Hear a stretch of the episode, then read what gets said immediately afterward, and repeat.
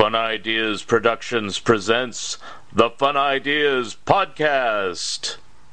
Hi, this is Mark Arnold, and welcome to Fun Ideas Podcast number fourteen.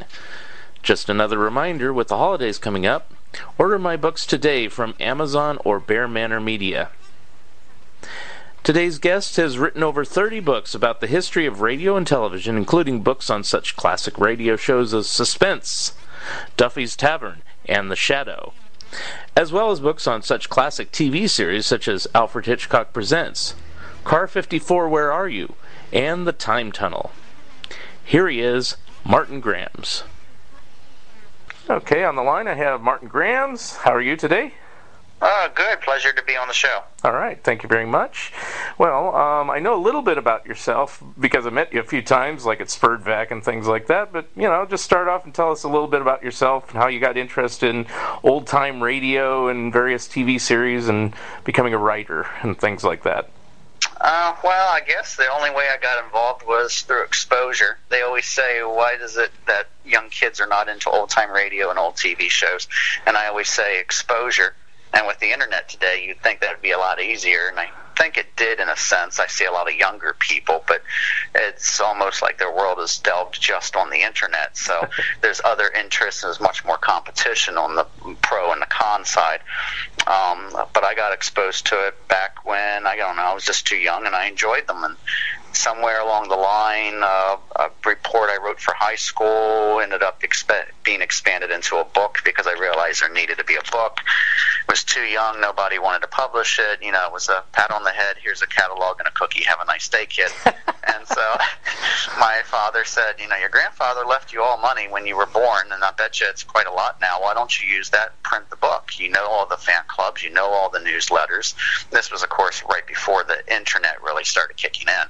And he said, why don't you uh, just pay for the ads and get a book printed? That's what the publishers are going to do.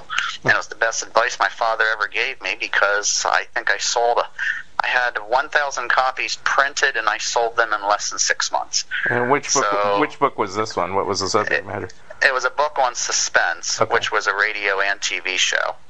And I did not know at the time. Now looking back, I do. I'm more wiser.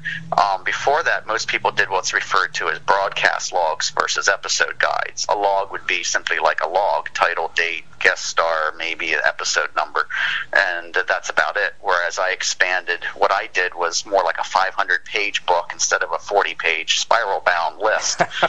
You know, interviews with cast and crew, you know, the exact immaculate details, origins of bloopers, that kind of thing. And it just kind of led to, what's your next book? And that led to another book, and that led to another book. And it eventually became, went from a hobby to a living, because I'm probably one of the few that can actually sit here and work on books and make a living off it, just writing and researching. And now it's pretty much what I guess most people do as the, I don't know, Amazon's now the four hundred pound gorilla, so they now own the print on demands. They now make the terms. ninety-nine percent of books sell on Amazon, so you can't really make a living per se, but, you know, the sales numbers are up there, but just not the profits. So now it's generated back down to what it was prior, which was a hobby. Yeah. So I track down family relatives, go through archives, I find stuff, and I publish my findings. That's pretty much what it is now. Yeah, I think when you were doing your first books, I was just doing a fanzine, which actually used to do really well for me at that time, but I didn't even think about uh, publishing my own book at that time. So it's like you got a, a big jump start on it, to, you know, compared to me. But uh, uh, so let's see. Uh, Now, I, I, you mentioned your dad, and I just did a little like reference that said he was a magician, or is he's still around, right? And oh yes, yeah. he's, he was a magician. I don't think it gets out of your blood, but he's kind of retired in a sense. Okay. So I just, you know, once in a while I come across something that might be of interest. Yeah. Um, a few weeks ago, right before SPERDVAC, when you and I were chatting, Uh, we came across almost all fifty-eight of the radio scripts that came out of Chicago that was for Thurston the Magician. Uh-huh. It was done in nineteen thirty-two into thirty-three, and uh, it was kind of unique, so I grabbed a book that was recently published about him. Did not know, for example, his daughter was Jane, and there's a character, a recurring character on the radio show named Jane, who plays his daughter, and I thought, oh, they're borrowing some of the true-to-life for characters for the radio show. Who would have known? Mm-hmm. And so it's kind of like we just doing a magazine article for SPERDVAC's radiogram. that will document the known plots. It's not all the scripts, but it's most of them, as well as little trivia and detail that we dug up about the show, why it only ran six months, et cetera, et cetera. So basically beyond the one-paragraph summary in encyclopedias and what people seem to cut and paste and put on Wikipedia, where half that information turned out to be wrong anyway, um, we now have a magazine article coming out, so I'm still kind of digging through the archives and putting together some info that people didn't know that hopefully will help document and preserve more of it. Mm-hmm. Now, uh, now, I guess, you know, what my question was, you know, about your dad and everything, uh, you obviously do have some interest in magic, but why didn't you take that direction or instead of doing writing and the old-time radio in your life? Oh, I had a more pessimistic view of the magic as a hobby and a business. You know, you, you see, David Copperfield had T V specials when I'm a kid, and I and we're over at my dad's friend's house watching. It's like a gathering, and instead of celebrating and having a ga- and like an excuse where everyone shares a common interest and yay, look at this, yada yada, and it'll inspire young kids to be magicians. All I heard was magicians complaining about it. Oh, no, no, we we know better, yada. And I realized there's professional jealousy. Yeah. And it was funny because someone asked me that question you asked a few months ago, and he's a magician, and he says, you never thought about taking up uh, your dad's mantle and just become a magician? Yeah. And I said, uh, I see more professional jealousy rather than praise for a hobby that that's dwindling, and it's basically, I'd say, by fault of the magicians themselves. And he looked at me and he said, you are absolutely correct. Coming from another magician, I observed it early on enough and didn't waste a big chunk of my life making card tricks and throwing cards across a room. Right. I, I kind of sensed that, but I was just kind of curious because I, I didn't know that fact until I was kind of reading your uh, biography. So I was like, hmm, you know, that's an interesting thing. You know, it's like, um, but I assume your dad was also interested in old-time radio. I mean, my dad was, you know, not enough to maybe write a book, but, you know, listen to shows and things like that when he could? No, actually not really. Oh, um, okay. I'm certain he's heard them when they were reruns on local channels in the seventies when there was that nostalgia boom. Hmm. You know, Charles Michelson syndicated them, but he was never really into old radio programs. Um, he just more, I guess, into magic and okay. whatever pop culture at the time, like Miami Vice and Knight Rider and whatever was on okay. T V at the time. Uh, I guess I was more into the older programs and just enjoyed listening to them. But I learned over the years, and maybe early on, I find that the history behind the programs is equally, if not more, fascinating than listening to the recordings themselves. Right. So it's ironic that even over the years, as I listen to less shows, although I get hooked on a few, it becoming guilty pleasures every few years is another show I get hooked on. Um, I find I listen to less, but I research more. And I'm just fascinated with how the whole industry and the hobby and so on worked. So it's more of the process and all the behind-the-scenes details that interest you then? Oh, yes. Uh, I remember Saturday morning at the SPERDVAC, they did a slideshow presentation on Truth or Consequences, and I sat there and my first statement was, look, you can listen to the shows and you'll hear parlor game stunts on the program, people getting sprayed in the face with seltzer bottles, and it's cute amusing, I says, but in the next uh, four or five minutes, uh, just to open up, I said, you're going to see some things and you're going to realize this was more than a quiz show, and the first picture I had was a woman who was behind a wall with a hole and there's a tiger tail, and she had seen earlier her husband wearing the tiger costume, which you see on the other side of the wall. Yeah. But he's not wearing the costume now. There was a real tiger. Oh, boy. And a trainer there holding the face that she's told to give a good yank on that tiger's tail, not Ooh. realizing she's pulling a real tiger. The audience was immersed. They were absolutely, you could hear chuckles and ah, and gasps and all, and, and I realized, I, I'm sitting back thinking, see, if they listen to a show for thirty minutes, they think it's kind of cute. They see the pictures and the history, and all of a sudden they're glued. Yeah, and I was yeah. like, this is this is what's the fun part of the hobby. Right. So, but how, you must have started off just listening to shows before you did all the research and stuff. But I know because, uh, for myself, I'm a few years older than you, but I mean, you know, in the seventies and eighties, there really wasn't any new radio shows, and the only way you could get them is maybe on a cassette tape or a record album or something like that. Is that how you started out? Uh, because, I mean, my dad would talk about things, oh, there's this show and that show and that other show that used to air, but all that stuff went away in favor of television. So how did you kind of get into it in these pre-internet YouTube days and stuff like that?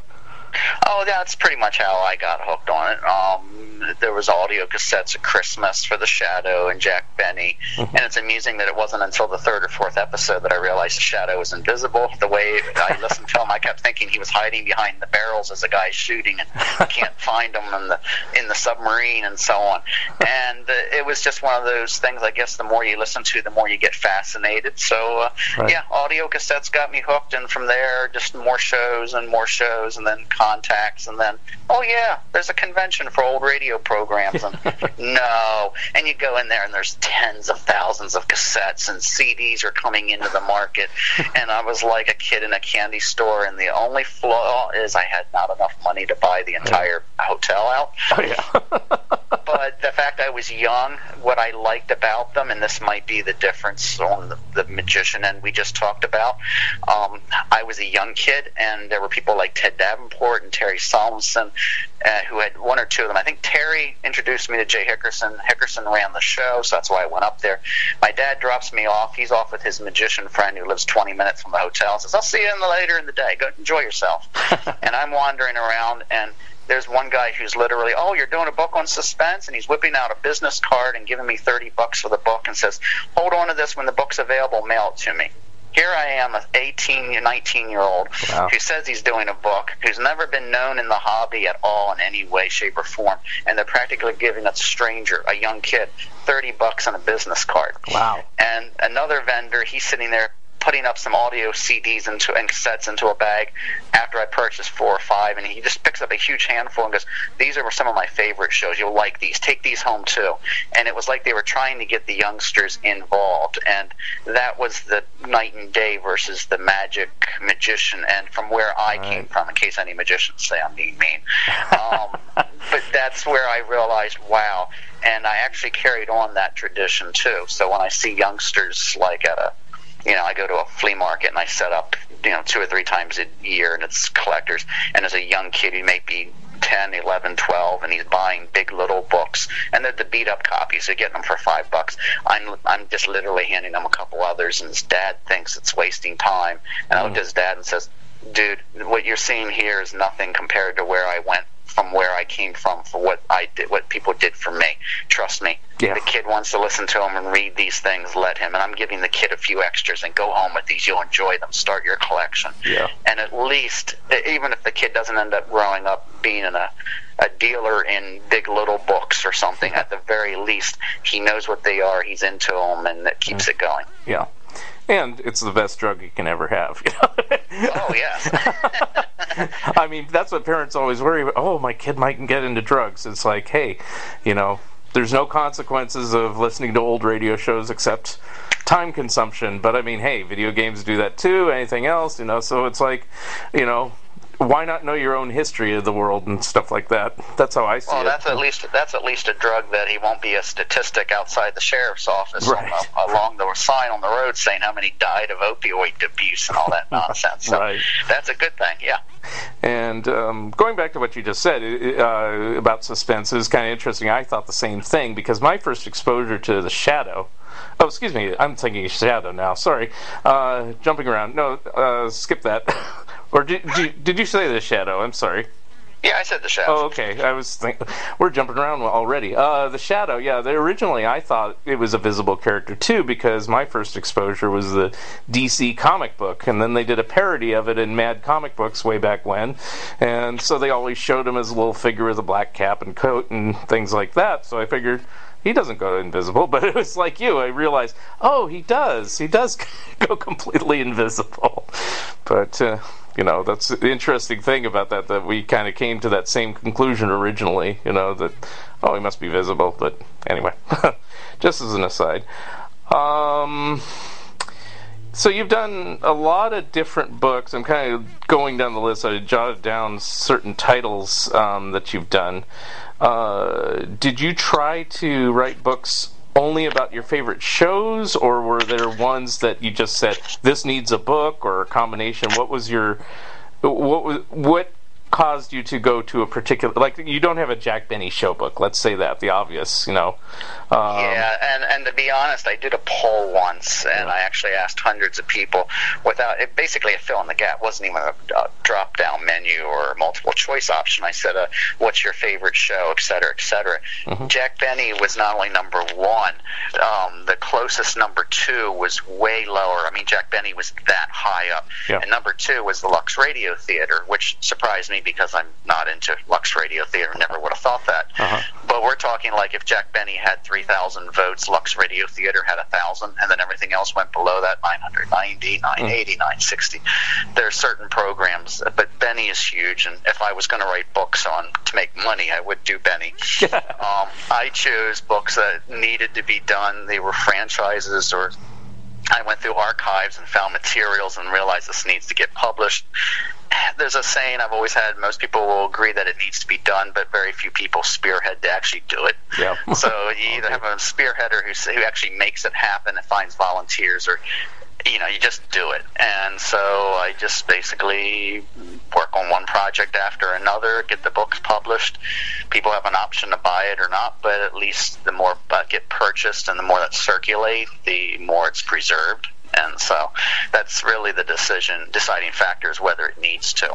Right. Um, yeah, because some of the subjects, I know that some have been written about, but they were poorly written or poorly researched, or mm-hmm. they really needed to be detailed from what I had come across. Okay. And then others, others it was, okay, no one's really done anything, and it should. It's one of those important programs that need to be done. Mm-hmm. I, I always figure it fills in the gap. And if I can't restore the recordings to preserve them sound-wise, at least the paper documents should. Right, okay. Um, so it sounds similar to how I approach books. I try to write a book about a subject that uh, nobody has really written a book about, rather than another book about the same subject that there's already ten books and probably five of them are excellent, and I don't really have anything to add to the conversation. So... Um, yeah, I'm finishing one I'm working on. I'm hoping, hoping to have it done this winter. It's on The Lone Ranger. Okay. And its, ti- its title, subtitle is The Early Years, comma, nineteen thirty-three to nineteen thirty-seven. Mm-hmm. And it's mainly because those first five years were not recorded. Oh. They never started recording the episodes until thirty-eight, January thirty-eight for business purposes. Hmm. And as a, re- as a result, most of the first five years is where most of the gaps, the unknown factors invo- involved, um, and I've seen that all the books that have been written and documented, and people have gone through some archives and stuff, I wouldn't say they're inaccurate, but most of them are fairly accurate. They're just not as comprehensive, but mm-hmm. you could get three or four particular books on The Lone Ranger, and from thirty-eight up to the T V series, it's documented decently well, and mm-hmm. I thought the missing gap is the first. So people are saying, you know, are you going to do all four books? I know you were planning to do four volumes of The Lone Ranger, and I said, well, how about we get the first one done, and if I don't do the others because of time, yeah. at the very least, the first one's really the one that needs to be done anyway, and that's the one I'm really hoping will fill in all the gaps that everyone needs to know, and probably get pushed to do the others later. But now, yeah. now who was playing the Lone Ranger? Was it Brace Beamer at that time, or somebody else? I don't even know. And it was Earl Grauser. Beamer oh. came in in forty-one okay. after uh, okay. Grauser died. Okay, so I, I, you know, I'm not too knowledgeable about my, but maybe I'm going by the earliest one that the recordings exist. Is that correct? Yeah, the early ones that exist are Grauser until oh, April okay. forty-one. Okay. There's actually a. The story is he got beheaded, but I don't think he did. Wow. The actor was just driving to work to the station, then he was in an auto accident and died.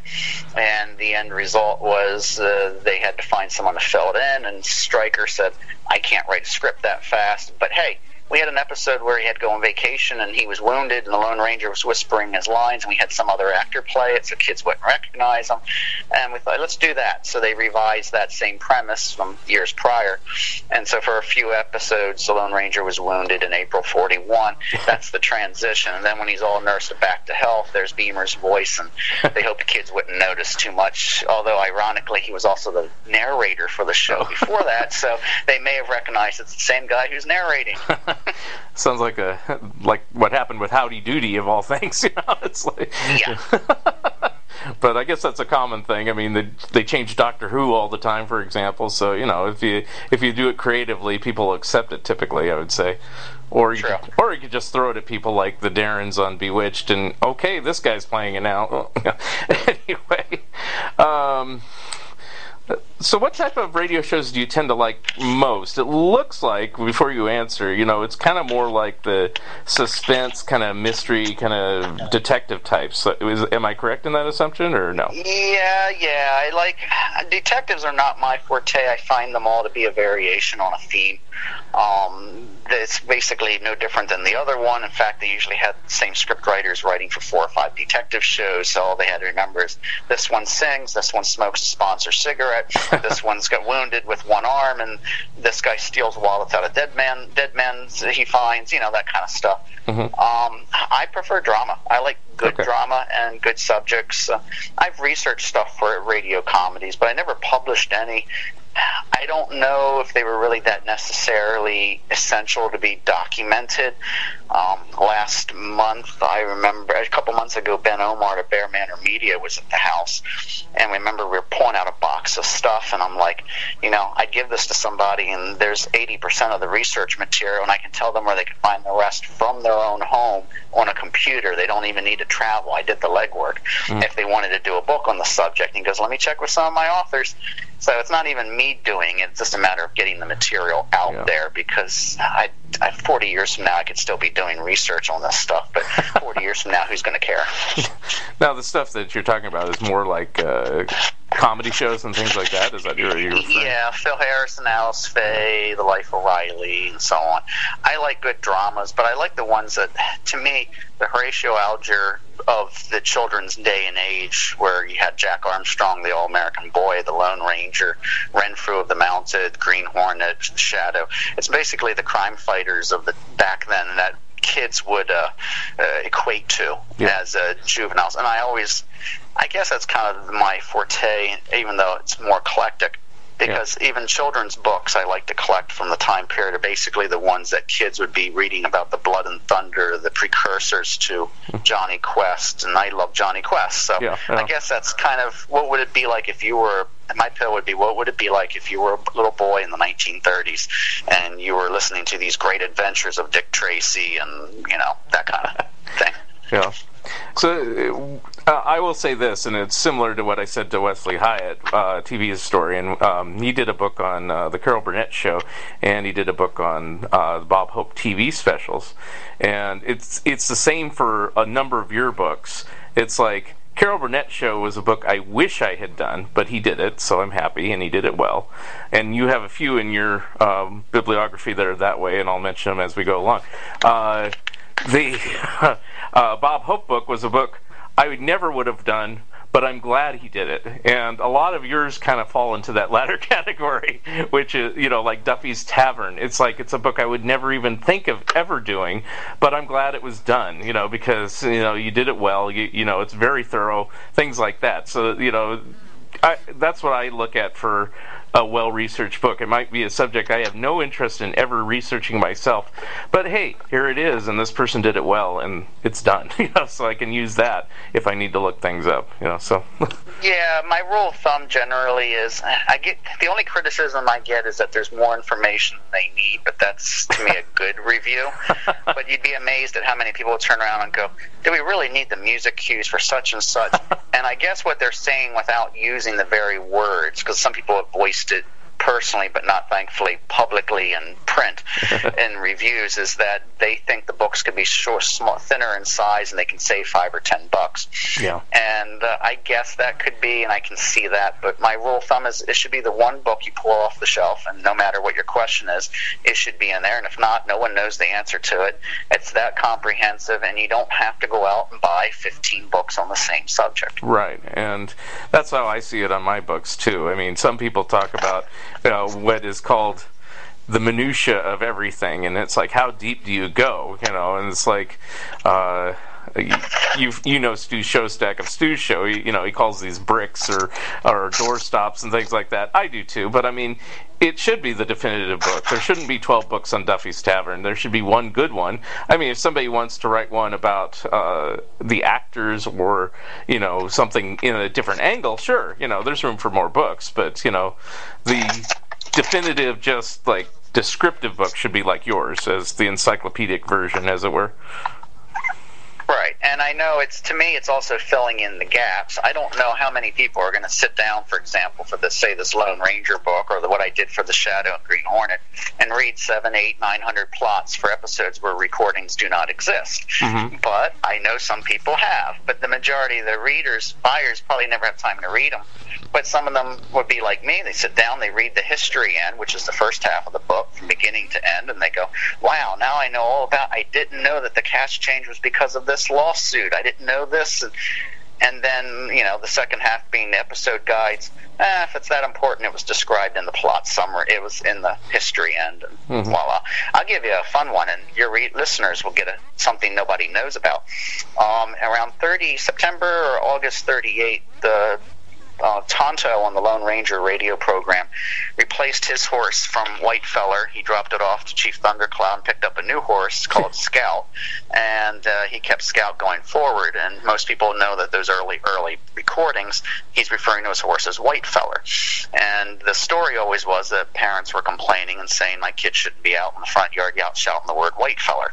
And like, I always kept thinking, that's kind of a historical reversed hindsight. That's more like a not putting it in today's perspective as it was back then. That seems a little flimsy. Right. And it turns out we're going through the archives and we found out there was a reason for the name change, but it was not because of the rumor that went around.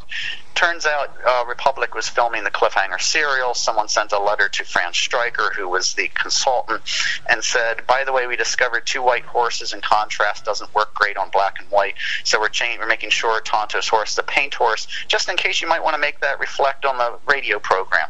And uh, one week later, Tonto's dropping off Whitefeller and picking up Scout. And, and apparently also uh, among the paperwork, Fran Striker was telling Strendel, look, we got a new horse. You can do a contest, get kids to send in write-ins. I know how you like that, to convince sponsors to continue sponsoring. So it's like, what's your expectation level on this contest? twenty thousand? We get sixty thousand kids writing in. Boom. It's bigger bigger listenership than you think so, and of course they renew it. So nobody ever, but Trendle never got the contest going, and after mm. two weeks, Striker said, screw this, I'm just going to go ahead and make them taunt Scout, and there's your name, and that's wow. how it stuck. But most people here always probably heard the rumor, and if they did, well, now they know the truth. Do you have any other examples of that in any of your other books, of uh, rumors that turned out to be completely false after you, or generally false once you found out the information? Oh, yeah. I would say probably every fourth or fifth page in a bo- any books I've written, when it's on the history section, I'm debunking some myth or misconception or okay. misunderstanding. Um, like, uh, for example, and these are ones no one knows, so exclusives for you. This Is Your Life. I've got the radio material, and there is a bit of television material, and there's a letter, uh, the W T F letter that comes to um, Ralph Edwards, like, what the heck happened? Anyone who's seen Laurel and Hardy's uh, This Is Your Life, there was one for Stan Laurel, mm-hmm. it's live T V, and they're not there for the first five or six minutes. Right. You know there's something going on. Supposedly, Stan Laurel, he's drunk, he's drinking across the street at the Oop. bar, he does. He found out he ain't doing it, and they had to force him to get on the show. Turns out, no, somebody just locked the door in the back of the studio, and they were banging on the door, and nobody knew about it. And a friend of mine's at the archive, and he takes a picture and goes, wow, he goes, this rumor that's been imprinted in books, we just debunked it. And I said, and nobody knew it was a mistake. Yeah, yeah. So we come across, we come across a lot of those, and, and that's what I like. I call it, that's the fun part about writing books and yes. researching, is you get to publish your findings. Yes. So. And I have a few of those in my books, so the, you know, it's always good. It's like, especially like my my next book is about Alvin and the Chipmunks. I have a few things that I found that uh, hasn't been in print anywhere, and I go, good. You know, I always like it when I have like a little bit of information. I have to hold it close to the vest right now. I mean, if somebody wants to do the research like I did, they'll find it out. But I mean, it's like, you know, and then when the book comes out, then yeah, I'll talk about it because now the book's out. But you know, so yeah, and we should clarify for those listening, you and I are referring to research in the term of uh, doing the legwork is what I always call it. Because yeah. um, I always tell people, you know, it's sad. I can be up on Facebook and I could ask a question and say, hey, anybody know such and such, et cetera, et cetera, I'm looking for. And ninety percent of the people will go on Wikipedia or Google and find something. And I go, no, it's not true. I can tell you why. Yeah. I'm looking for someone who's actually gone to the archives to dig it up. And yeah. I always tell people there's a difference when you compare Wikipedia to a book. The difference between a four-page website and a four hundred page book. Yeah. And the difference is someone did the legwork, that is research. And right. that's where the material's at, as you and I know. Yes. And then Wikipedia, if they're updated, is usually updated with information from your book. So that's usually what actually, happens. Actually, it's it's amusing. I'll give you a funny story. One day, as we're doing finishing researching on the Green Hornet book, we found out Cato never turned Filipino the day after Pearl Harbor, as the story goes, because he was uh, Japanese originally, and he was played by a Japanese actor, uh, Raymond Toyo. Turns out, uh, in uh, somewhere in the summer of nineteen forty, uh, the Philippines was being invaded, and they decided to change him into a more sympathetic character and made him Filipino. Mm-hmm.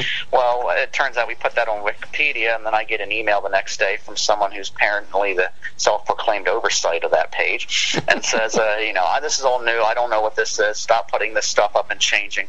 And I said, you know, I remember a friend once told me it's supposed to be self-correcting, but apparently it's not, because the debate isn't what goes up there and who puts it up there, although yeah, a six-year-old could put anything up there. Mm-hmm. The, the statement really comes down to is who has the right to say what is and isn't, who has the oversight. Encyclopedia Britannica at least had people who would oversight. Yeah. And the amusing part was, two years later, the book gets published, it's out there, all of a sudden it's now corrected as it was when I put it on there, and they're citing my book as a source, and I thought, mm-hmm, but I'm the guy who actually sent it first time and it wasn't accepted. The moment it goes into a book, yeah. now it's accepted. Yeah. So it, it's amusing, and I tell people, you don't have to go to print on demand and do your own book. You can always do it in a magazine article. It'll still be accepted somewhere. Yeah. Just depends on how many people see the article. Right. It's funny that, uh, you know, yeah, they can't do it, entrust you as a, as a researcher or doing someone doing the legwork, to use your vernacular. Um, you know, it's like as a solid source, you know, the, it's like it has to be in print, it has to be, and a lot of times it has to be a digital print. It can't even be paper print, you know. It's like, um, you know, it's interesting that they just will dismiss it out of hand rather than say, oh, you might be a credible source, I may actually believe you on this. So yeah, so there, it's like any researcher or reader, also, if they're not even a researcher, it's, they believe what they read, but you can usually tell when you look at it whether it's actually been researched mm-hmm. or whether it hasn't. I think I gave a warning on my blog last month of a book I bought that was supposedly, I think, sixty pages, and that was already a first dead tail sign, and the number of pages, and uh, it turns out he only writes five pages of history, though he puts in the beginning, I have no intention of doing a history like some scholars who all fight amongst themselves, and I'm like, where the heck is he getting that? And then he goes into an episode guide where he spends most of it putting the plots you would get if you listened to it. Right. So I gave a warning and said, look, uh, before you buy anything that's Kindle, because a monkey with a typewriter can do any forty, fifty page book, yeah. consider the number of pages, consider the cheap price that you are getting what you paid for, and yes, that includes Wikipedia. And I said, and be careful for, uh, I said, and basically I just made mention, until you see a bunch of reviews, and don't go by just one review that could be their friend. I says, ebooks may not be the the best solution to something versus an eight hundred page book that's been published in hardbound. So. Yeah. I've even seen books that are those quickie print-on-demands that literally are Wikipedia entries reprinted, and it's like, you gotta be kidding. You know, it's like, uh, oh yeah, Amazon has no oversight on that, unless it's brought to their attention, and then they kind of investigate. They figure if it's really that bad of an issue to be brought there, they're a third-party company anyway, so they're not going to be held accountable. They're just going to take it down at worst-case scenarios. Right, so. Right. Um, moving on on all your books, so you did a lot of a radio books, mo- mostly drama, like you're saying. But I've noticed you touched on various T V shows. Of course, they're kind of in the dramatic end, too.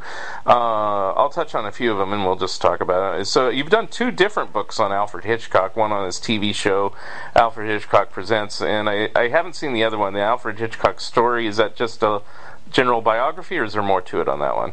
Uh, well, Hitchcock Presents, of course, is about the T V show. Right. Um, the other one, Alfred Hitchcock's Story, was actually written by Ken Mogg. I contributed a couple, cha- three or four chapters. Ah, got it. Um, okay. He had different people who knew their subjects. And like Encyclopedia Britannica said, you know about his radio career, you know about the T V career. Just do a write-up that covers all the bases.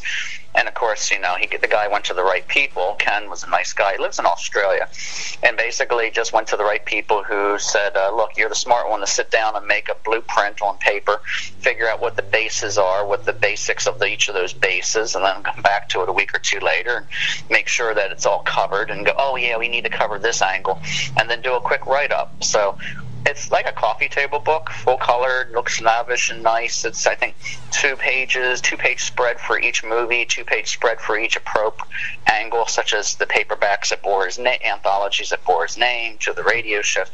So I just contributed to that one, but it's a nice book. Got it, okay. Now, on the other one, the Alfred Hitchcock Presents, I, I have a few of your books, but not this one yet.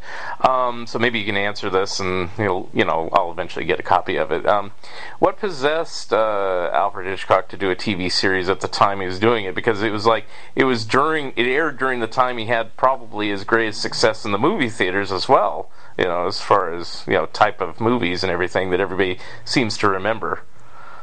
Yeah, um, like most people in Hollywood, there's generally one that they consult. Um, Lou Wasserman was in charge of uh, Universal Studios at that time, M C A Universal. Anything Lou Wasserman told him, he did. He believed his business savvy. He knew everything he suggested to him was in his best interest. Wasserman said, "You need to do a T V show."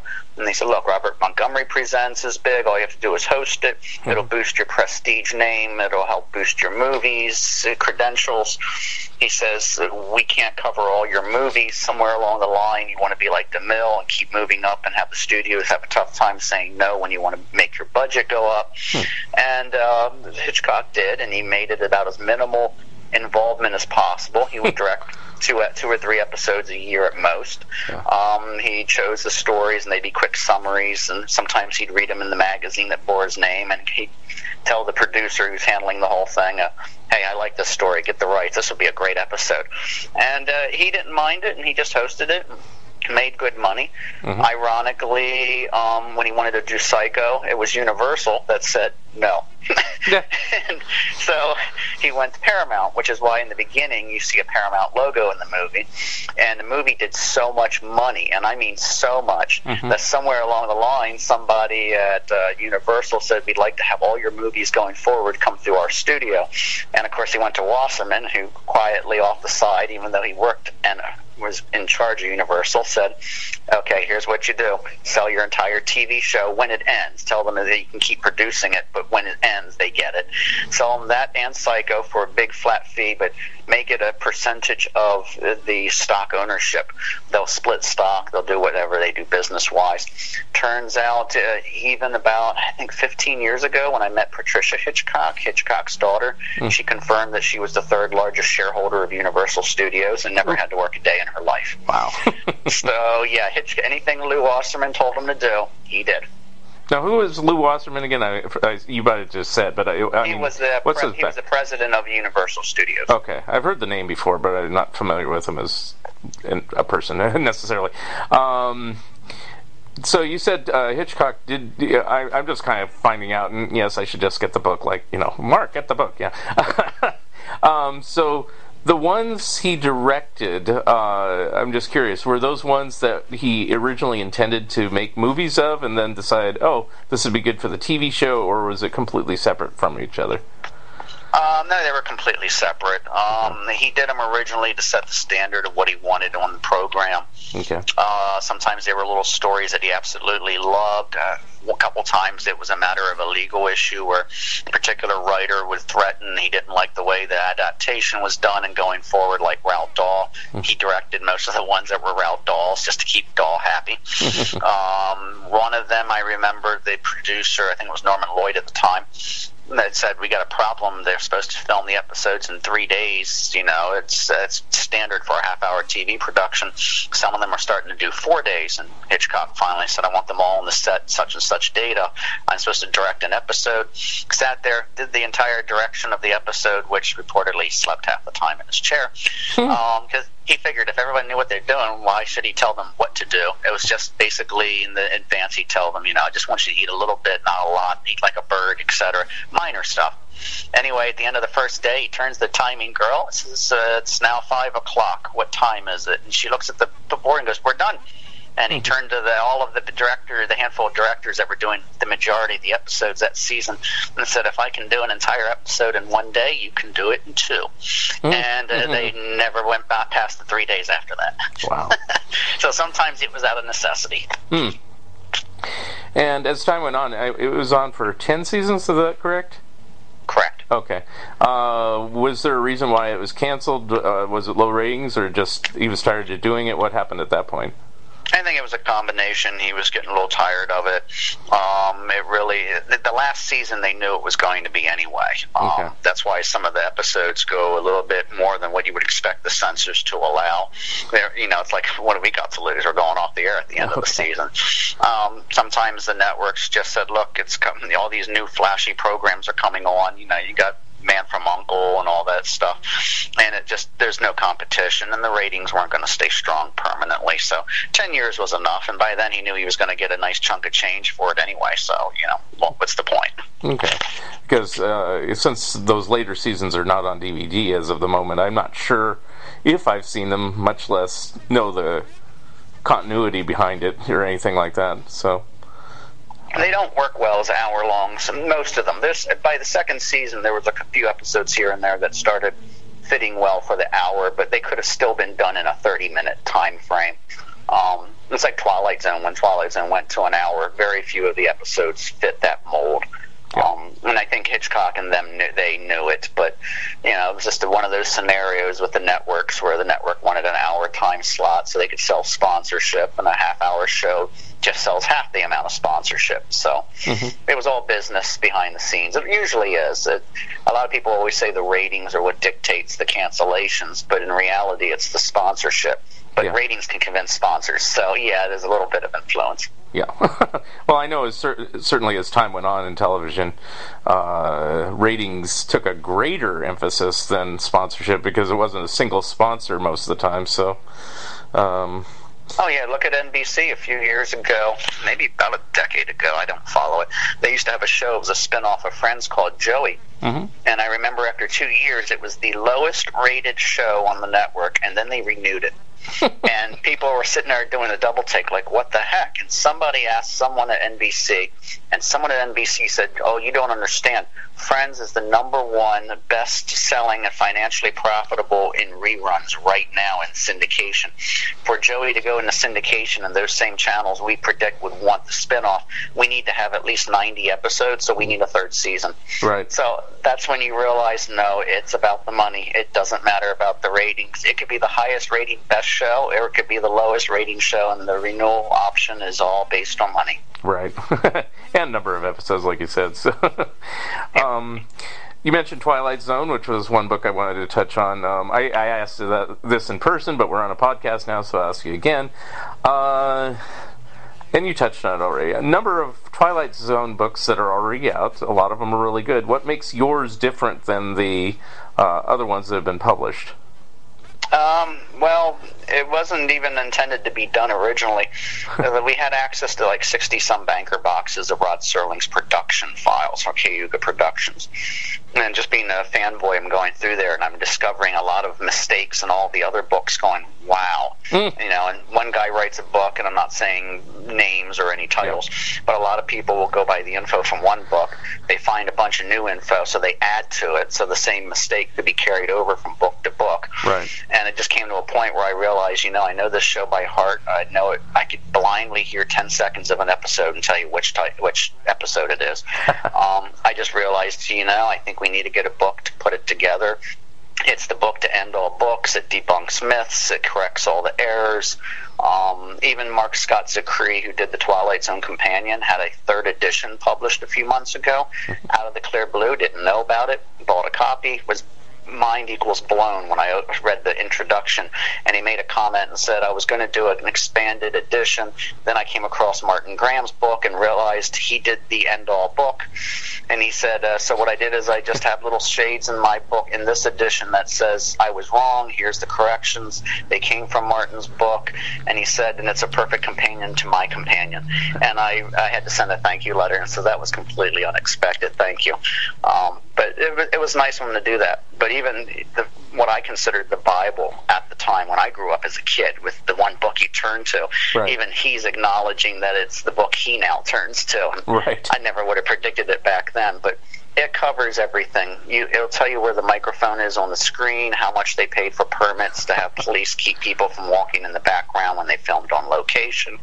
Um, the gas signs on the gas stations, how fictional it was for the hitchhiker, where those props originated, what movies they were created for at M G M.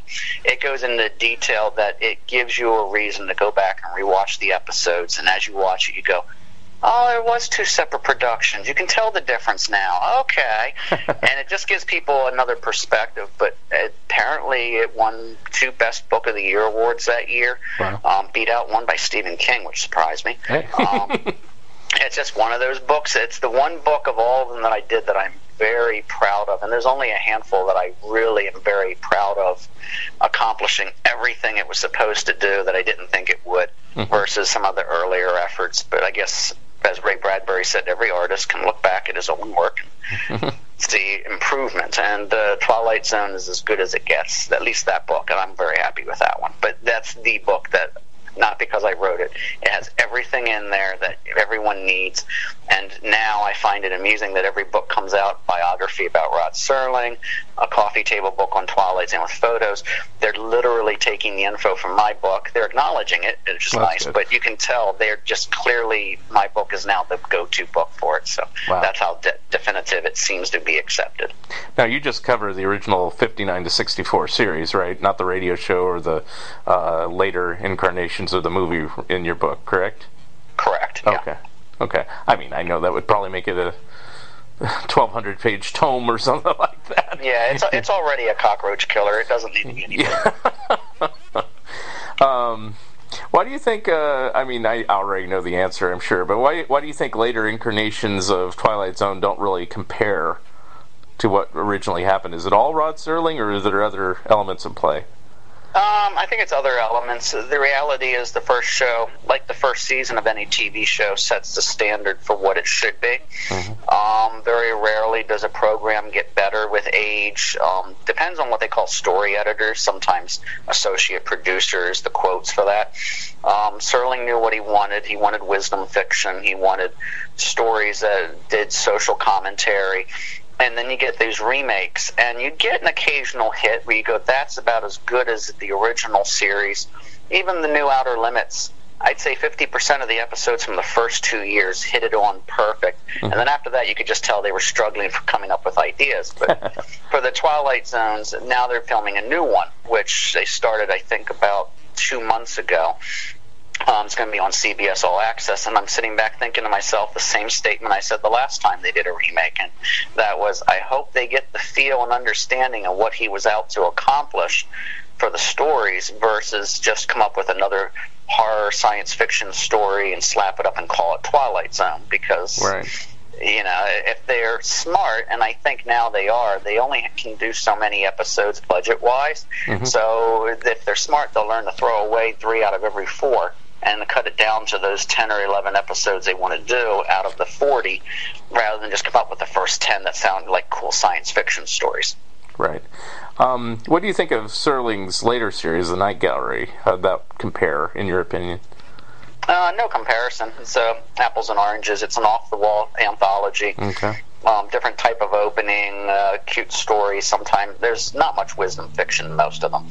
Um, they're just little grisly stories, fun stories, uh, macabre endings. uh, it's more more along the lines of what I would end up doing today if I was a associate producer or story editor for a show, I go through a ton of books that, you know, there's this one story that left a big imprint, great twist ending, this would be a great story. And that's, I guess, what Serling did, is pretty much just took clever little stories, and no matter how long or short the story would take, mm-hmm. you fill out an hour with a couple, two or three or four stories, and Uh, give people some jolly bloodlust, and that's about what the show was. You can tell in the last season it was definitely not his decision to pick the stories with Jack, mm. uh, with um, uh, what's his name that came in, uh, Laird, who was the producer. You could tell that the stories were not the kind Serling would have chosen. Okay, so overall he wasn't as actively involved in that series as Twilight Zone, correct? Uh, first two years and the pilot movie, he was.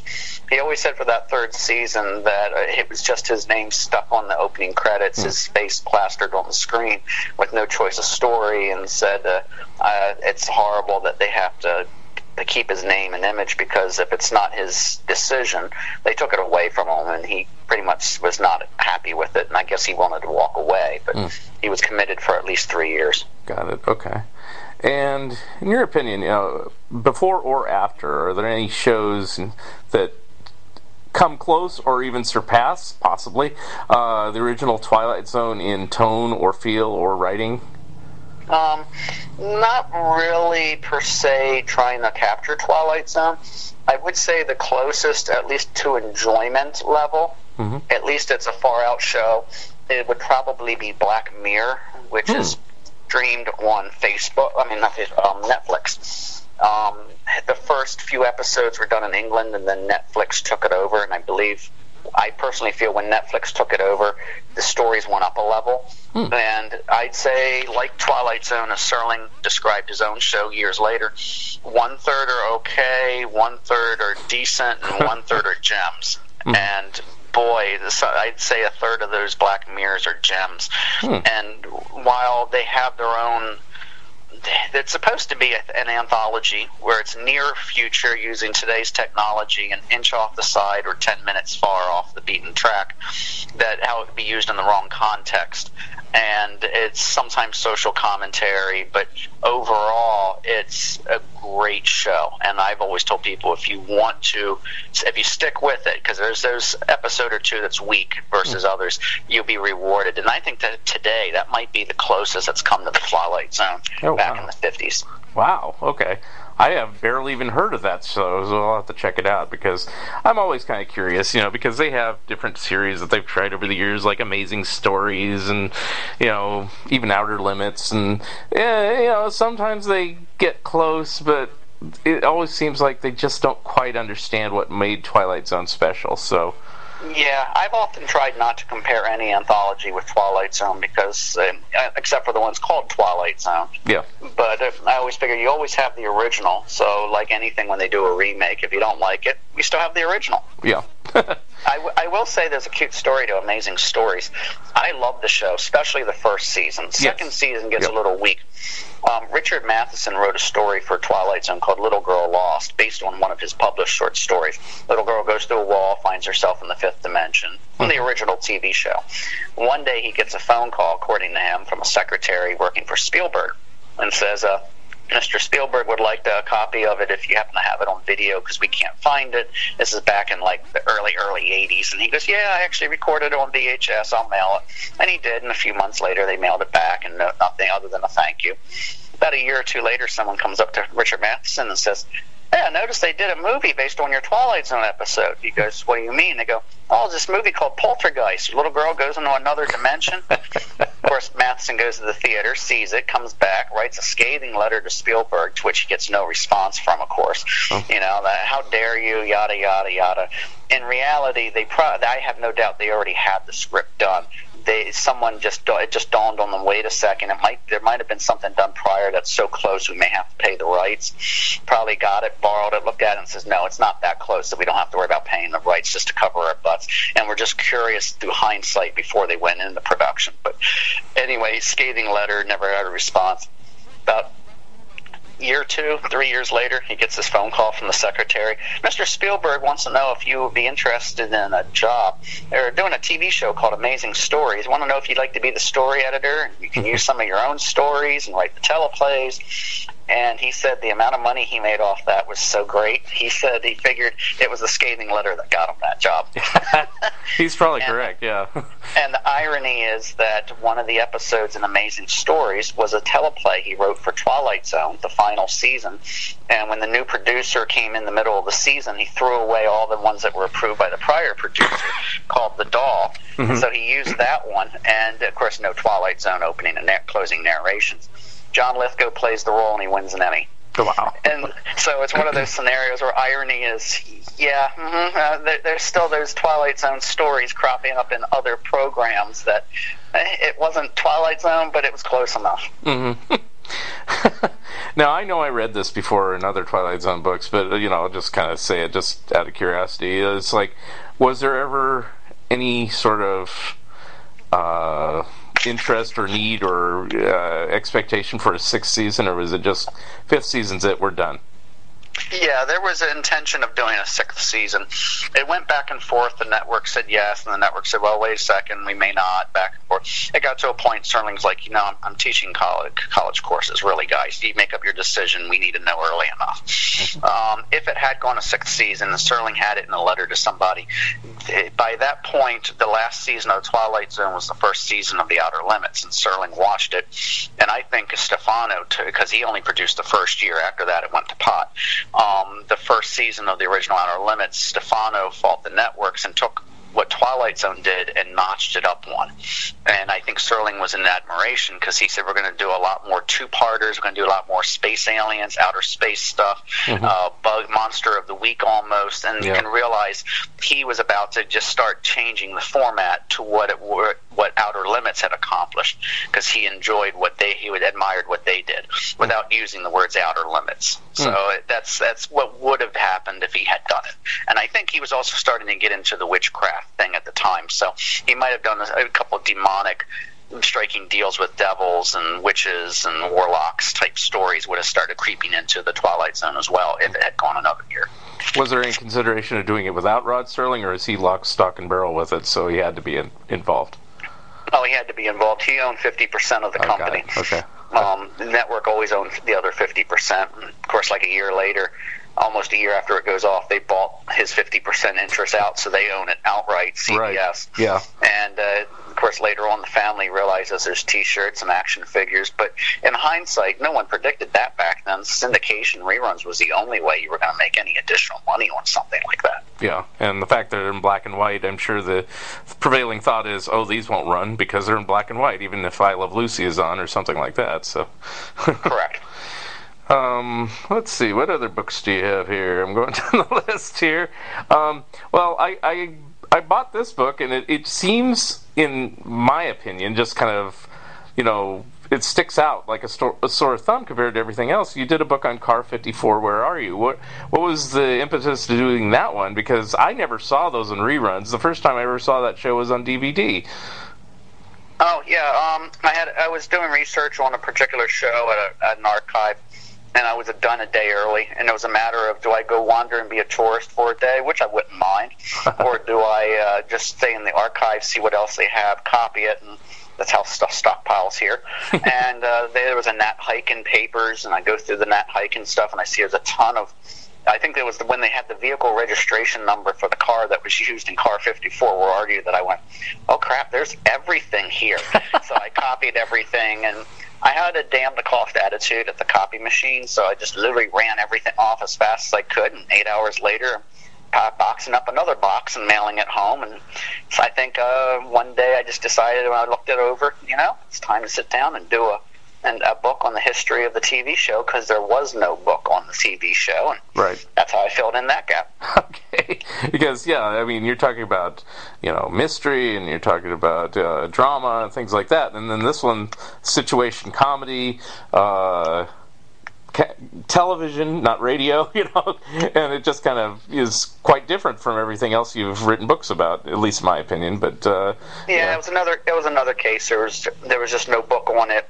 And it wasn't like I was going to whip a book together there's subjects people have asked me about. You want to do a book on this? And some of them, like The Whistler and Lights Out, I hear a zillion times. Mm-hmm. And the answer is still the same. Well, there's this gap in the history. There's some. There's like a few months of episode guide episodes. No one has scripts, and we can't find any to fill in the gap. And I don't want to do it. I do not want to do a half-ass job. Mm-hmm. So I, what I try to do is, you know, if, if I'll stockpile the info. I'll continue piling it up.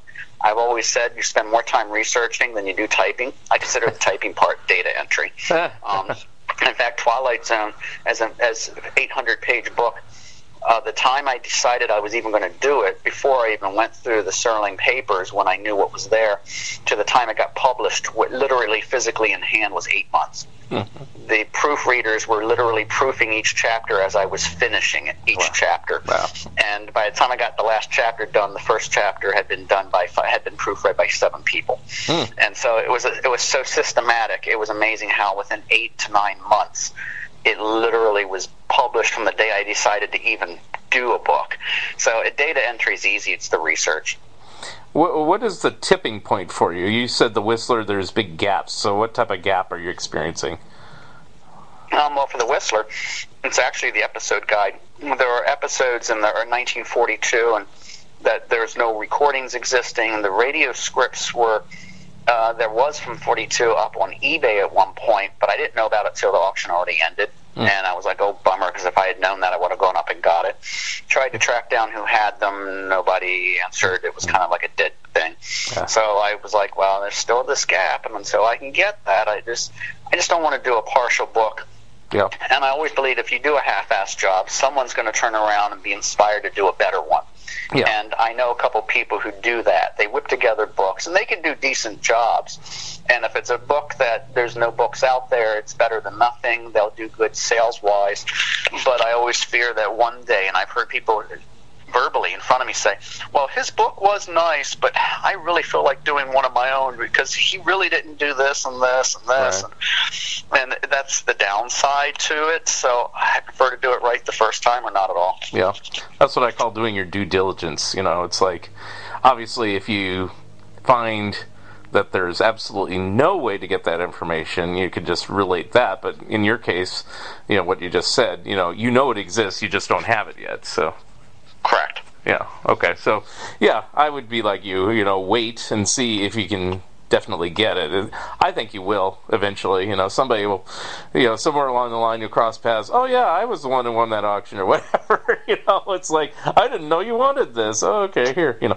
But and, it, and it could be. I remember one guy bought, I won't say what show, because just in case he ends up listening one day, um, because he's in the hobby. He bought, I think, all seventeen years of a radio show and scripts that were bound volumes, bought it off eBay, mm-hmm. did not know about it till it was too late and went, wow. So I contacted him and said, dude, I will pay you whatever you paid, just so I can borrow them, and I will send them back. And I said, it won't take long. I'll use a digital camera to snapshot. They'll stay in the bound volumes. I can put them into P D Fs, and once I've got backup of backups, I'll send them back to you. It won't take long. And we're talking, he might have spent about thirty-five hundred bucks. So I was giving him a heck of an offer, and yeah. he's also known for being a bit of a Uh, let's say he's a one French fry short of a Happy Meal. He li- he literally was like, no, thank you. Oh, jeez. and and so a couple years later, I go, you know what? Maybe he might change his mind. Maybe he needs money. He's old. He might need medical bills. So I send him another email, and he goes, no, I sold it to somebody. Don't contact me again. Oh, wow. And I talked to a friend of mine, and they go, he didn't sell it to anybody. It's up on a shelf. I saw it last week. And I was like... Well, it's his loss, but one day he may need the money, and to be honest, he's been auctioning some stuff off, so somewhere along the line, he may auction off those scripts, and at which point I may end up going, okay, let's see what I can do. And it's not even the money. I know people say thirty-five hundred dollars. The reality is it's what you, you you know, you go on Facebook, you do a GoFundMe and say, here's the deal, folks, donate X number of dollars for, to help me get afford this, et cetera. Basically, you bid and then you find the money. And you say, here's here's how it is, and then I'll send you a free copy of the book when it's done. But imagine, and people just knowing what that is and how comprehensive they're, and with a track record like I have there, no problem raising a thirty-five hundred in advance, mm-hmm. knowing, hey, I got I got a couple hundred books already pre-sold. This is good. Yeah, yeah. You know, so. and so, and of course, it's not profit because you know it's this, this is just to get these scripts. But there are some people out there who get it. What did they have in the art world? I saw in a documentary. A woman said there are three types of people in the world. There are some people who get it and see it. There are some people who don't see it until you explain it to them. And then there are people who just will never get it. Yep. Yeah, that's about right. Uh, let's see. Going down the the list here, another one, and this one I own too, is uh, The Time Tunnel book, and that one falls into the category. I wish I had done that one, but you did it, so thank you very much.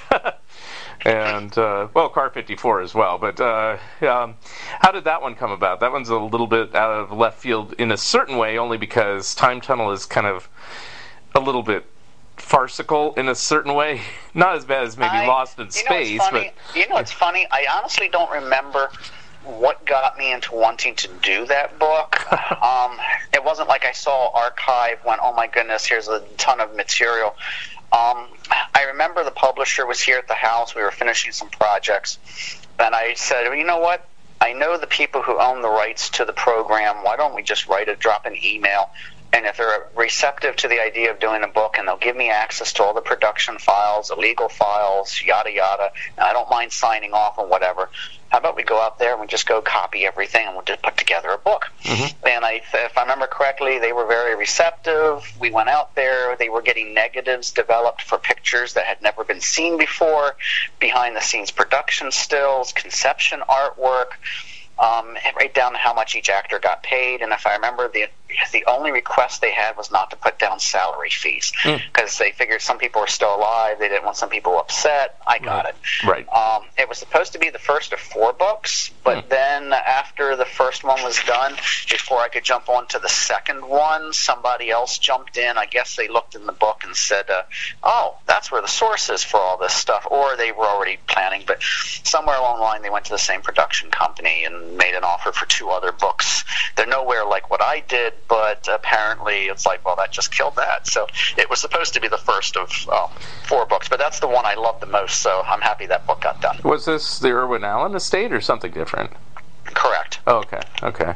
So the other books would have been Lost in Space, Land of the Giants, and whatever, I can't, uh, Voyage to the Bottom yeah, of the Voy- Sea? Yeah, Voyage would have been second, mm-hmm. Land of the Giants third, and uh, Lost in Space the last, because being the most popular is Lost in Space of the four programs. I figured without even having to tell people there was going to be a fourth by the third one, everyone had already, even the Lost in Space fanatics would have at least seen the other, one of the others, had mm-hmm. seen the detail level and went, oh, I am so looking forward to that one. So you kind of build it up by popularity. Um, and it was actually cool. If you know, the cover is blue. It's a black and white image with blue. Right. Um, Voyage was going to be green. Uh, Land of the Giants was going to be red. And Lost in Space was going to be yellow. Oh, cool. We had um, cover art and everything. It was so cool. Well, are are there books about Land of the Giants and Voyage to the Bottom of the Sea? I don't even know about them. Um, far as I know, Land was contracted, if it's not already done. Okay. A Voyage did come out, as far as I know. I never bothered because uh, with so many projects, I figured, eh, well, if I okay. see it, whatever. Yeah. Because, so, but as far as I know, it's been done. Okay. Because I, I'll have to research on that one, because I'd buy books on those, especially if you did them. But um, in Lost in Space, there is a book out there, but it's like uh, so many others. It's like it's vastly inferior to what I would like to see. You know, that would be a book I would want to see all the minutiae and stuff that people complain about. So, you know, yeah, I call I refer to that as those books that are what's called recycled material. Yeah. Um, it's what it's what I always joke. It's cut and paste with grammatical cosmetics. Yeah. It's the same thing reprinted from one book to another with very little additional info. It, it's like I said, until you see a book that comes out and there's ten or twenty reviews and almost all of them are rave and they're going into detail as to, wow, this book goes into the salary cost, the dates of production. That's when you start going, you know, I think this is the book I've been waiting for someone yeah. to do. And I'm still looking for that. Like, not to name names again because we're being careful on that, and I don't do that. But uh, the type of uh, book I don't like too much is how the Lost in Space book I'm referring to is like they have pages and pages of trivia quiz questions, and that to me it's like, how about more information? I don't need trivia quiz questions like uh, who is turned into a carrot in you know you know whatever you know what I mean. Uh, oh yeah, those are those are more fanzines that are thicker and yeah, and it's like that just boggles my mind. It's like you have this opportunity to write a book and you're just filling it with what I consider garbage. You know, it's like uh, at least have more photos of, you know, paraphernalia and stuff like that, or if you don't have anything else to talk about in the book. But you know. In the yeah, case- I remember. I remember there was a book once by Alfred Hitchcock Presents before mine, and it wasn't bad, but it would be like Robert Altman was also the director of the movie MASH, which won an Academy Award, and that was the only trivia under the episode entry. And I was like, you know, some of these actors are still around. They probably have memories and recollections. Bet you most of them thought they were going to be directed by Hitchcock and were disappointed. So you could actually bring that up, and they'd probably tell you a story. And right. I want to know whose pants tore on the set and wasted twenty minutes film not filming. I want to know who who got injured and they had to film the, only from the right side of the face because he got into a bar brawl the night before and ruined the left side of his face. Those are the things I want to know, the behind the scenes. And right. So exactly. that, that's where you can tell if someone did their research or not. Right, exactly. Um, now, uh, you've, how many books have you written? About thirty? About thirty, I okay. think that's the number. I, I don't remember until I hit some milestone number, and I think thirty was just recently, and I went, well, okay. I have done thirty. Yeah, I'm at ten, so, but I have four in the works. So, but anyway, I'm, I also started ten years later than you did, so anyway, but, uh... I saw your panel on Renfrew of the Mounties and Sergeant Preston. Uh, is that going to be a, an eventual book, or uh, you just did that for Renfrew presentation? Will. Okay. Yeah, Renfrew, Renfrew will. Um, it's it's the one I think I emphasize many times in the presentation. They speak up to the audience, not down to them. Not that Sergeant Preston was speaking down to kids, but um, that was more cookie-cutter format. Renfrew was a fantastic read, very enjoyable. Um, found the attorney, his agents, uh, the creator's agents collection, went through all of that and so on, and I've got probably ninety-five, ninety-eight percent of the material. Mm-hmm. Um, as soon as I finish The Lone Ranger this winter, that's the other one, the other right. big one that I'm going to sit down and go through the scripts as fast as I can, put them all into the data entry. The history is almost done already. Mm-hmm. Um, in fact, I have to go up to this private boys' school that the creator of Renfrew created. They have material about him, and I figure they'll help me put in more dates of accuracy. They probably have yearbooks. One of the books, for example, was um, dedicated to a bunch of his students. He said he rode with them through the plains of Utah and Arizona, and I thought, huh. So I did some search, and it turns out I thought I tracked down one of the students. It turned out to be his son. And he said, yeah, I might have a photo of my dad with Erskine, who created the show. Mm-hmm. Um, I don't know when exactly they would have rode the plains, but that's a, based on that, it seems like they did more than just go off to Europe one summer. And so uh, we're kind of digging a little bit more info. But the amusing part is, as I read through a different novel of Renfrew, there's one where he takes a bunch of kids on a tour, uh, like a, like a, uh, ex- uh, excavi- uh, uh, explore- exploration of the Canadian wilds. And basically they took a bunch of short stories of different Mounties, and Renfrew is never the central character or hero. He's just the narrator for all these different stories, and he bridged them all. Every two or three chapters is a story, and he bridged them, open and closings, with taking the kids on tour, exploration. They stop at a campsite, they camp for lunch, he tells them a story. They break down, you get the idea, but the kids' names in that novel are the same kids' names that's in the one that's dedicated, that different novel that's dedicated, and I realized he named some of the kids, his students, after them. Mm. So I'm putting one and one together here and there, and yeah, it'll be a nice book, but most people don't know who Renfrew is. Yeah. On the plus side, it will, but the other plus side is I preserved and documented everything, because at this point he's going to write a Renfrew book. So this will be everything about Renfrew preserved. I still think that's a funny name, but anyway. Um, so Renfrew, Lone Ranger, what other books do you have planned, or, or if you have planned at this time?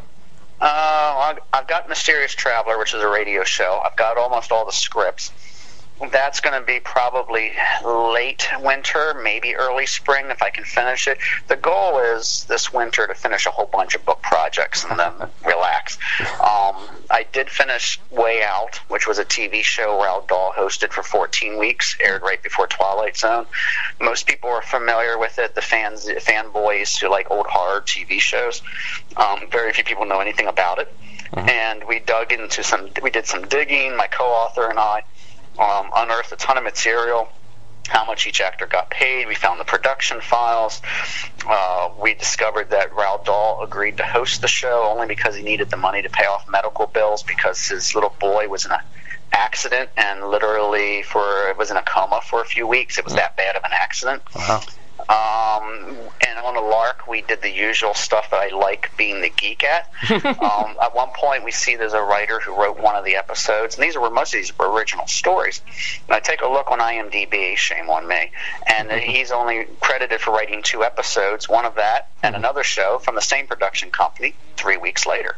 Hmm. And I think to myself, huh, that's it? And there's no biography? So I take a, its name is Nicholas Pryor. So I go to I am back on the back screen on I M D B. There's a Nicholas Pryor actor who was acting during the forties, fifties, sixties on T V as a character actor, background type character. And I'm looking at it going, I wonder if that's the same person, and I M D B just has them listed two separate ways. So on a lark, I take a look. We discover there's thirteen of them across the country. I write thirteen letters, and I get one from North Carolina. Says, I'm using my daughter's email. You found me. I am the same person who acted and wrote those two. Wow. My only writing credits. I got a great story behind the scenes. Give me a call. He gave me his phone number, and I went, you know, this is the fun stuff of just trying to track somebody down and send thirteen letters out on a lark, and you never know what you'll get. So we kind of put together a nice history of the fourteen episodes, and they'll be out in June. Um, but my friend, my co-author's got it now. I did my part, handed him the manuscript, and said, your turn. Wow. Um, then you do other projects, too, besides books. Uh, you have uh, the Mid-Atlantic, uh, what is that show called? Uh, Nostalgia help. Convention, yes. yeah. Um, Mid-Atlantic Nostalgia Convention is a three-day convention. It's uh, it's grown into a monster. Uh, thousands of people now show up. It's just like a... any nostalgia-type event. You got slideshow panels every hour on the hour for three days. Um, we have a movie room screening old rare films. Sometimes we get them from the B F I or Library of Congress that you can't see elsewhere. Mm-hmm. Um, we have celebrities signing autographs, introducing movies, doing Q and A's on stage. Um, you were at SPERDVAC. Imagine SPERDVAC, but imagine four thousand people in two floors of a hotel. Oh, wow. um, our, our rule of thumb has always been if people have to travel, even from out of country, and we get people from Belgium, Finland, Canada, England, Australia, we always believe that it has to be worth their travel. Mm. So yeah, it's worth it. It's big. It's become a kind of, someone referred to it as a destination convention of the year. Yeah. But the plus side is it, it's done very well. You know, you got vendors. I think there's one hundred ninety tables of vendor material mm-hmm. that vendors are selling. So it's it's really like Disneyland, if you like old pop culture nostalgia, you know, from Terry Toons like Mighty Mouse to uh, B, B mystery western, mm-hmm. B movie, uh, you know, film noir from England. I mean, it's a little bit of everything. Now, when you started it, did you intend for it to grow so big, or did you hope that it would grow that big? Oh, yeah, I always uh, I follow the old business adage, where do you want to be five years from now, and you shoot for that. Oh, wow. Okay. Uh, so... the, the end result was, like most people who start a show or any new convention, you get disillusioned after the first year because you think you're going to have, like, thousands of people, and you get two hundred fifty. But then even people who set up there, you know, as vendors, most of them are, or attendees will come up and go, you know, you didn't do bad for your first one. Good job. Keep it going. Yeah. And then the next year you get four hundred, and the next year you've got seven hundred, and the, it progresses. And then our thirteenth year was in September, and we had a, about hair over four thousand people, and the Baltimore police was even there temporarily to keep the people at bay, because you get that many people and that long autograph lines, and newbies didn't expect to stand in line for an hour and a half waiting to get an autograph. Mm. They forget to put on their big boy pants, and you're mm. glad the police are just standing there to make sure that they behave. So good kind of problems to have, but at this point, I don't want to say where I'd say we are probably the third largest convention, if you count Dragon Con and Chiller as anything nostalgia. If not, then we are the largest nostalgic convention on the East Coast and probably in the country yeah, at this point. Chiller's rather unique, I've heard. I have not been to either yours or theirs, but I think I'd prefer to go to yours, at least for an initial East Coast convention. But... Uh... It's it's ours is worth it. I've been a Chiller. It's I don't want to knock them because I run my own, but it is an autograph venue. Yeah, they're the same way. You got to spend an hour and a half, two hours, three hours for autographs. Hmm. Um, they have vendors, but they don't have slideshow seminars. They don't yeah. have movies. Your program guide is a piece of paper xeroxed and folded in half. Wow. Ours is a forty-four page full-color magazine of sorts with articles and stuff. Um, we kind of make. We basically always said, well, how can we take it up a notch versus everywhere else? so that it's always, if someone comes for the first time, and I hear it a lot, it's always, you know, my, Bill and I came this year for one day. We decided next year we're going to be there for the whole weekend. Yeah. So that, to me, is a compliment that they are enjoying the show. Yeah. For me, I like a good dealer's floor, but I also like panels. And uh, if it's just autographs, I like, there is the Hollywood Autograph Show. Uh, not to knock it too much, um, but the Hollywood Autograph Show sounds a lot like Chiller. Yeah, you have the celebrities there, but they won't even really talk to you unless you suddenly pull out cash, you know, and it's like, it's kind of frustrating that way. It'd be nice to get to see, you know, like they'll have a reunion of certain celebrities, but they'll only do it for photo ops. They won't stand on the stage together and talk a little bit about the show or whatever it is. And so that's where I get frustrated. If you have more things like that, more panels and discussions, That's that sells me to go to a convention. So yeah, and to me personally, and most people, it's surprising. I did polls, and it's actually the least of the interest of people. But mm. I find slideshow seminars to be the best mm. of the whole, um, because you know I want to learn something. I want to know about yeah. Gypsy Rose Lee's No, that's good too. That's that's that's what I mean. You know, it's like I'm talking about shows that have absolutely nothing other than the autographs, and then you're like, okay, you know, it's like, you know, I want to learn. I want to learn something. Shows you go for one day, one afternoon. Yeah, you're done. I want to learn something, and it'll, it will get me to stay more than one day and something like that.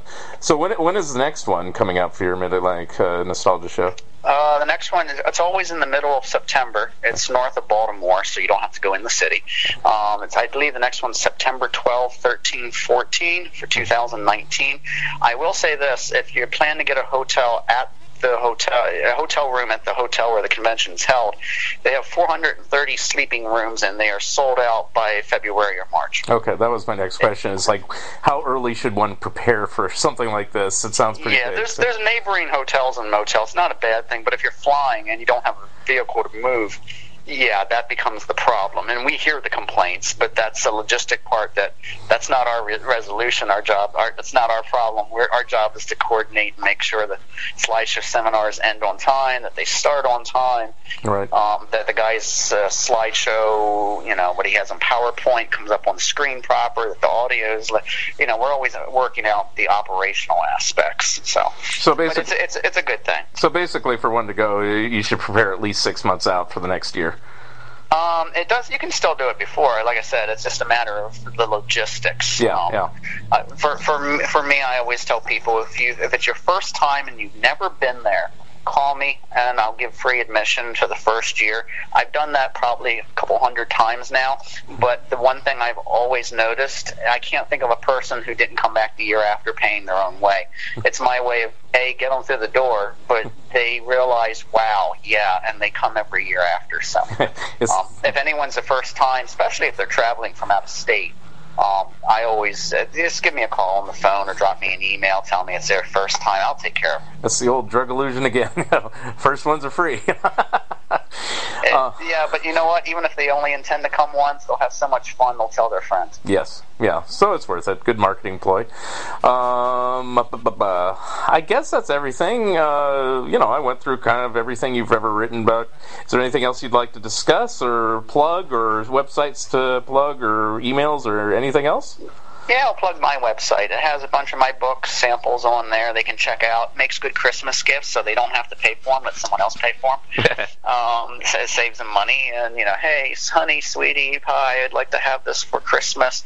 It's the equivalent of the wife leaving the, uh, um, what do you call it, that little uh, toy catalog or something on the on the coffee table, and there's a corner creased pointing to an item, and you know what that's meant to do, and it's not a cooking instrument.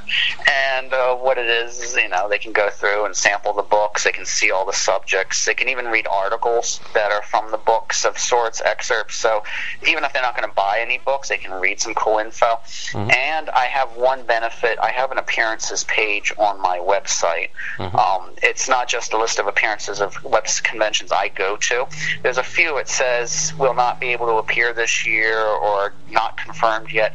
Generally it means I'm not going, but I list that as a courtesy, so it's almost a list of all these Western Cowboy Film Festivals, the East Coast equivalents of a Turner Classic Movies Silent Film Festival.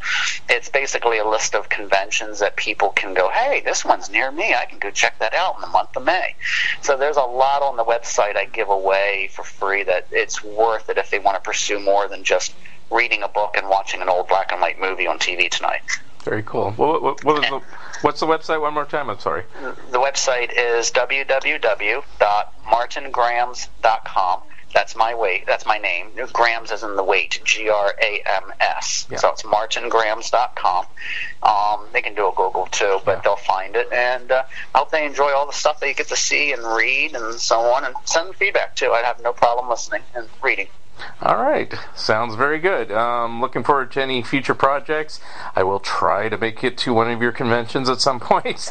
All um, right. You'll get a kick out of it. All right. And uh, thank you very much for being my guest today. No, it was enjoyable. A pleasure. All Thanks. Right. I will talk to you soon. Mm-hmm. See you. Bye. Thank you for listening, and thank you again, Martin Grams, for being my special guest. Episode number fifteen will be coming soon. If you would like to comment and or be a guest on this podcast, please drop me a line at fun ideas dot mark at gmail dot com. You can also become a Patreon of Fun Ideas Production. And if everyone listening just contributed one dollar a month, that would be a tremendous help.